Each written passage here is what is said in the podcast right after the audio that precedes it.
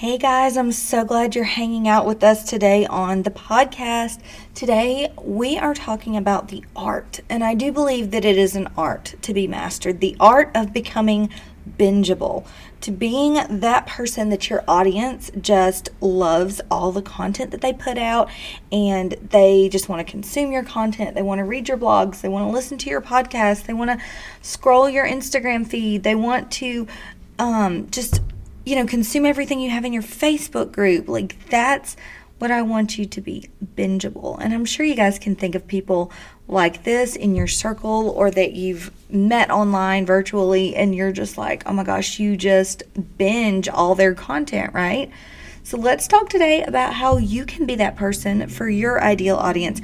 Ways to become bingeable. That's what we're chatting about today. Let's get started.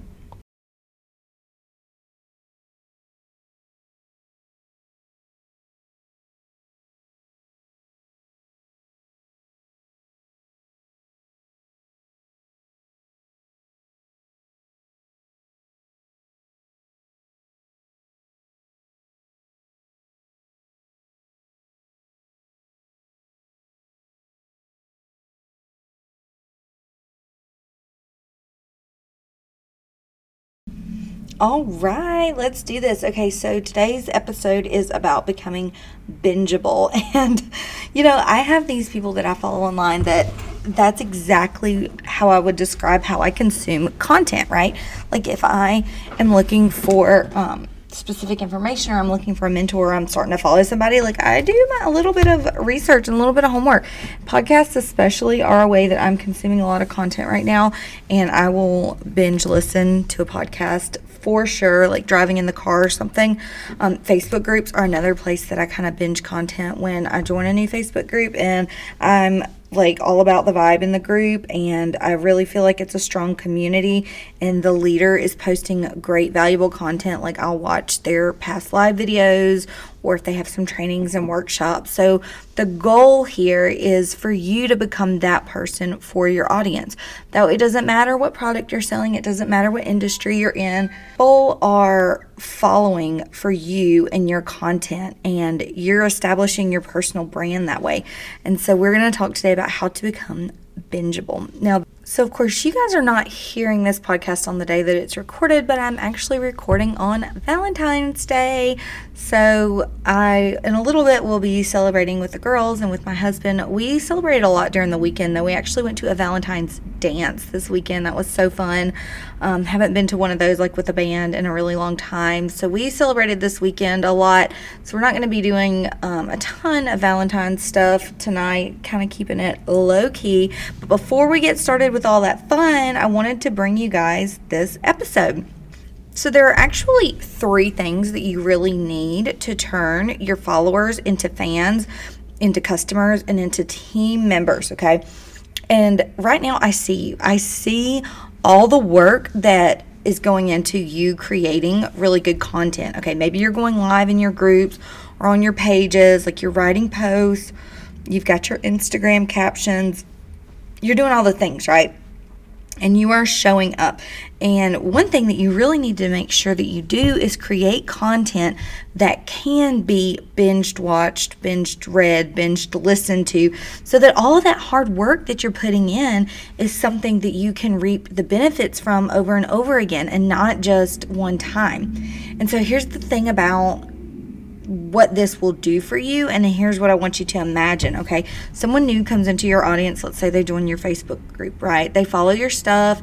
They devour your content, and the next thing you know, they know you, they see your personality, and they totally get what you're all about. And bonus points if you are doing this in a group and you're building a community around all of that. So here they are. They know what you sell, right? Because some of your content is going to be sales content. So they know what you sell, but you're also providing value and you're building trust with that person. Now, it's not possible to build trust with just one piece of content, like just one video or just one post. It doesn't work like that. Most times you will not be able to convert with one piece of content unless it's something longer and more extensive like if you're doing a, a, webinar or a workshop or something like that but even then you've probably had some touch points and built trust with people so that they come and they watch that longer form content, right? So they need to come into your world and if you can become that person that they like read all their content anyways, bingeable, okay, I'm going to use it in this podcast even though I totally made it up. If you create that kind of content, then you can convert them more quickly. So, here are the three things that you need to make that happen, okay? The first thing is you have to be valuable. You have to solve a problem because if people are coming into your audience and they're seeing your content and it's 100% sales oriented or it's 100% product oriented or it's all kind of the same it all sounds the same and there's nothing valuable to it and it doesn't really solve their problem it doesn't feel a need for them they don't feel connected to the community they're not going to keep coming back and they're probably going to see a little bit of what you're doing and write it off and then you've lost that person right? Like you had this ideal person come into your audience that could probably really benefit from your products or your business opportunity, but they've been turned off because they don't see any value and they don't see their problems being solved. So that's one thing that you absolutely need if you want your content to stand the test of time and people keep consuming it and keep watching your videos or they keep listening to what you're talking about, they keep reading your posts, right?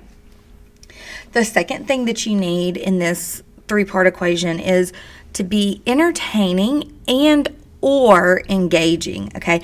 And I almost left it at entertaining and engaging, but I threw in the or there because some people like that's not their personality, right? Like being entertaining, it doesn't always have to be funny. Like maybe that's not you. And, you know, that doesn't come off authentic okay? But being authentic and real is very engaging, even if it's not like funny or even if it's not quirky, or maybe it is quirky, right? Just being yourself is what's going to be engaging. So you can be entertaining, and the more entertained people are, the more invested they're going to be. They're probably going to keep watching or reading or listening if they're being entertained, but engaging is just as important. So don't feel like you have to put on this persona and become someone that you're not to entertain your audience. Just being real and showing your personality is engaging. So you do have to be doing that being entertaining and or engaging.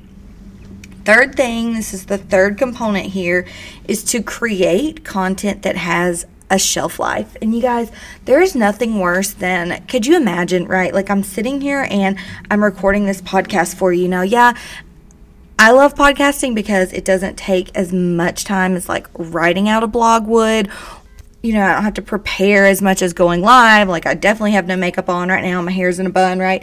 So, podcasting is one of the easier forms of content to create, but I still have to like think about what you guys want, how I can solve your problems, tips I can share with you. I have to get my ideas together. I have to record it. Sometimes I have to edit it. I'm getting to the point where I'm just letting stuff slide.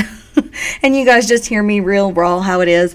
Um, but maybe there's a little bit of editing, and then, of course, you know, creating the graphics and getting it uploaded.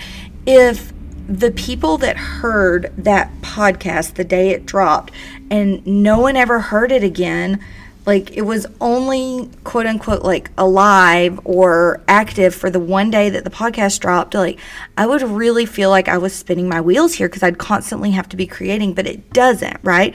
There's an entire bank of podcast episodes. I think we're up to like 70 something now. So you guys can go back and let's say you're interested in how in the world am I going to get people in my Facebook group? How do I grow a Facebook group? How do I get engagement? And you want to listen to all the episodes that I recorded about growing a Facebook group. Like you can do that. You can binge listen to that content. And I have people all the time that when they join the Successful Networking Moms Facebook group, they comment on videos or trainings or live workshops that I did, and it like bumps it up in the newsfeed again. And I'm like, that's so cool. Like, I literally made that video six months ago, and people are still consuming that content. And so that's really the point I'm trying to make here about creating content that has a shelf life. And if you want to know the simplest way to get started, okay, what do I suggest? Shelly, how could I do that? You guessed it in your Facebook group, okay? So, yes, I have a podcast. Yes, I used to be on Instagram. I'm not anymore. I have a Facebook group. I do all that, but I store all of that content and I funnel everybody into my group. And that's what I would suggest for you as well.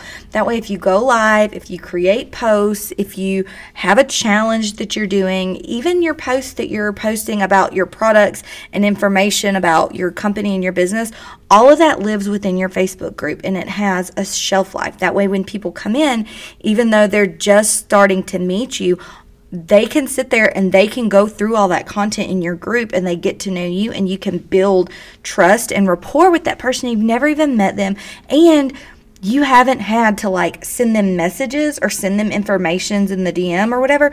You haven't had to do that for each person like one on one on one they are going back and they are binging your content and they're getting to know you before they ever even reach out or introduce themselves or before you ever even have to send them a message so that's basically one way to work smarter, not harder. And you guys know I'm here for that. I preach let's work smarter, not harder. So becoming bingeable is one way that you can do that.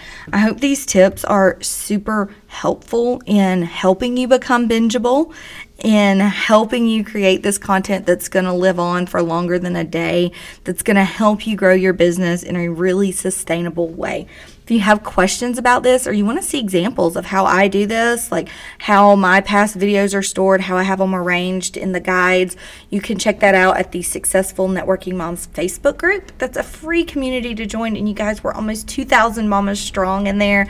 And that is so exciting to have 2,000 moms who are all growing their businesses. They're work from home moms or they have side hustles, but they are in the network marketing, MLM, direct sales industry. And we just collaborate and encourage each other and share best practices. And if you're not in that group, you'll definitely want to check it out Successful Networking Moms. You can find it and request to join on Facebook if you're not already there. And if you are, come say hi. Let me know that you listened to this episode feel free to drop links. Some groups don't let you um, share your content or talk about your business. We do because we believe in encouraging other moms and that, you know, when one of us is successful, we're all successful. And so I'm a big believer in that. So you can um, definitely share links to your content and invite people to your group, invite them to wherever you're hanging out. And who knows, maybe your ideal audience or your next team member or someone who's looking for a new network marketing opportunity sees that and they start binging your content, right? That's the goal. So I hope you guys make some connections there. Um, like I said, drop us a link to where we can hang out with you online, join us in the Facebook group, and of course, here on the podcast. We'll catch you on the next episode. You've been listening to the Successful Networking Moms podcast.